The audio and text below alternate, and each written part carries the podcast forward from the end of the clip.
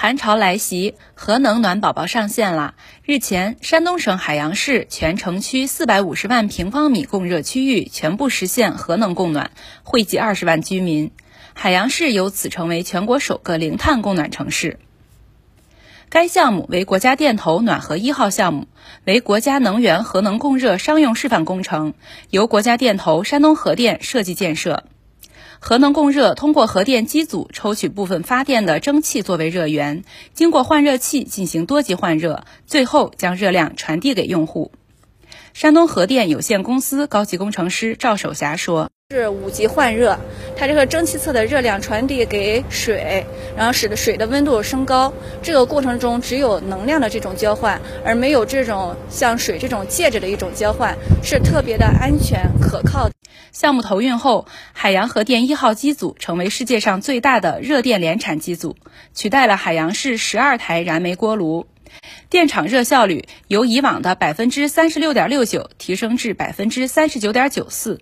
预计每个供暖季节约原煤十万吨，减排二氧化碳十八万吨，二氧化硫一千一百八十八吨，相当于种植阔叶林一千公顷。核能作为清洁能源，以更优惠的价格代替燃煤供热，当地热力企业成本也有效降低。海阳市丰源热力有限公司董事韩洪成说：“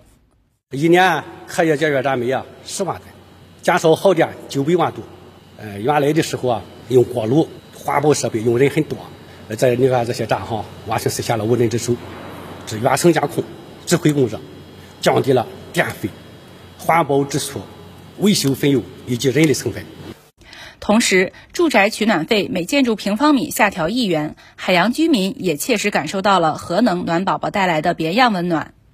海洋市凤凰国际乡村社区居民李建敏说：“供暖比较平衡，它温度不像以前。”有的时候高了，有时候低了。第二个就是这个价钱呢，它能够便宜。今年好像便宜了一些，这对我们也是个福利吧。海洋核能供热迈出了我国核能综合利用的第一步，有效提高了能源利用效率和资源利用率。山东核电有限公司董事长吴放说：“我们正在研发单台机组能够供热三千万平米的工程，我们紧锣密鼓的。”在探索规模更大、效率更高、距离更长的供热方案，我们将进一步的实现核电机组热电联产的模块化、标准化，以降低成本，为我们国家推进清洁供暖、实现碳达峰、碳中和提供我们更经济、更环保的核能方案。新华社记者赵小雨，山东济南报道。